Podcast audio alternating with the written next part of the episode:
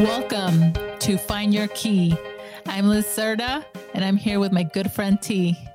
How are you doing, T? I'm doing all right. How are you, Liz? I'm good. Good. Awesome. Awesome. Ready to get started. Yeah, we are on the final step of selling your home. Right, we are. We're on step number four, accepting an offer. To rewind, we already talked about choosing your realtor and pricing your home right. We also talked about cleaning your home and doing any little things to spruce it up. Last time we spoke about your realtor using a professional photographer and videographer to be able to market your home professionally, especially now during COVID. So, as long as all of those steps were taken care of and done right, you should be receiving an offer. Here's where all the negotiations come in, if anything. Yes. So, once you receive an offer, you can either accept the offer, reject the offer, or negotiate. So when you negotiate, you give a counter offer mm-hmm. back to the buyer. And here your realtor should be able to advise you also because the offers usually have clauses and contingencies along with them. And the offer also has the escrow instructions. If you get an offer and it's less than your asking price and you want more, does the market play a role in how much you could ask for versus how little you have to bend? The market plays a major role. Okay.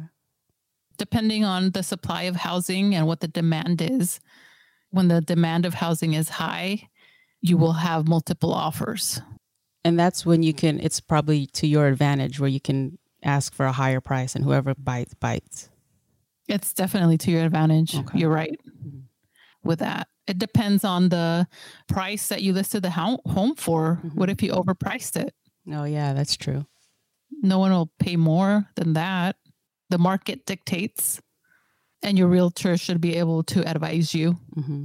So once you accept an offer and you sign the papers, how fast is the turnaround of getting approved and then them moving in? That's a great question. It depends. Is it a cash offer? Is a buyer mm-hmm. purchasing the home cash?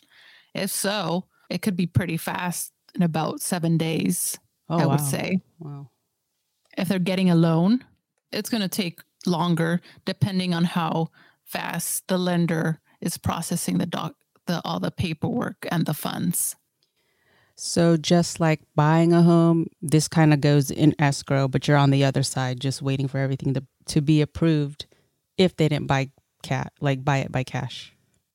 Yes. Okay. And it also depends again on the offer. Mm. It will normally say we'll have escrow for if it's a cash buyer, they might say seven days or 10 days or 15 days. Mm-hmm. If it's someone with a mortgage, they're going to use a loan.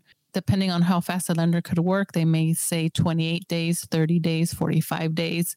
It all depends, but it will be in the offer. Okay if you need it faster, if you need it longer, if you're like, no, I want to move out in 60 days, and you, that's when you can do a counter offer and say, hey, in 60 days, I need 60 days to move out. Oh, okay. Okay. That's where the clauses and the contingencies go in. And then it is up to you to accept or not. And also the buyer, if you're doing a counter offer, it is up to the buyer to accept or reject it or counter you. Okay. And what other types of contingencies could there be to delay, you know, the move in? You mentioned, okay, the seller says, well, I need X amount of days to move out. So you got to wait that long. Uh, what other types of things could be a contingency? Normal contingencies are I want to inspect the home or I want to have the home inspected. Give me 15 days for this contingency. Oh, okay. Something like that. Another one could be an appraisal contingency if you have if you're getting a loan on it, you have mm. to have an appraisal. And when I say contingencies, these are clauses. Mm-hmm.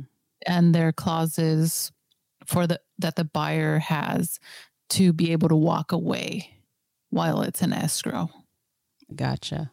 For example, they have the appraisal contingency the offer was for I'll purchase your home for $750,000. Once appraisal is done, the home appraises for 725,000. So they're short $25,000. Right here the buyer and seller could negotiate or the buyer could pay that extra 25,000. And again, this depends on the market. Right. Now, when you're an escrow, let's say uh let's say when you have the contract, the house appraised for X amount.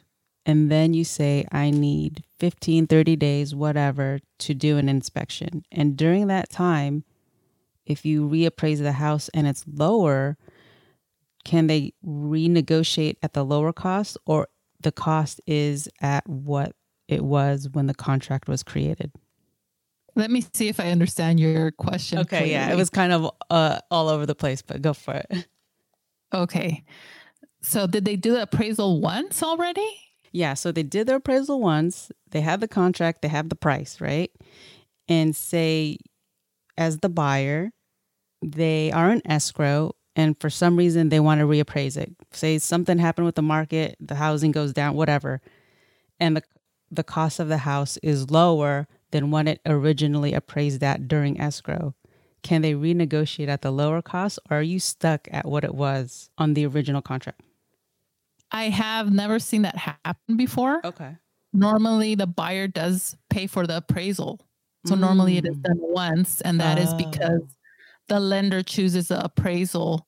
However, the, the lender passes those fees on to the buyer, Oh, okay. Okay.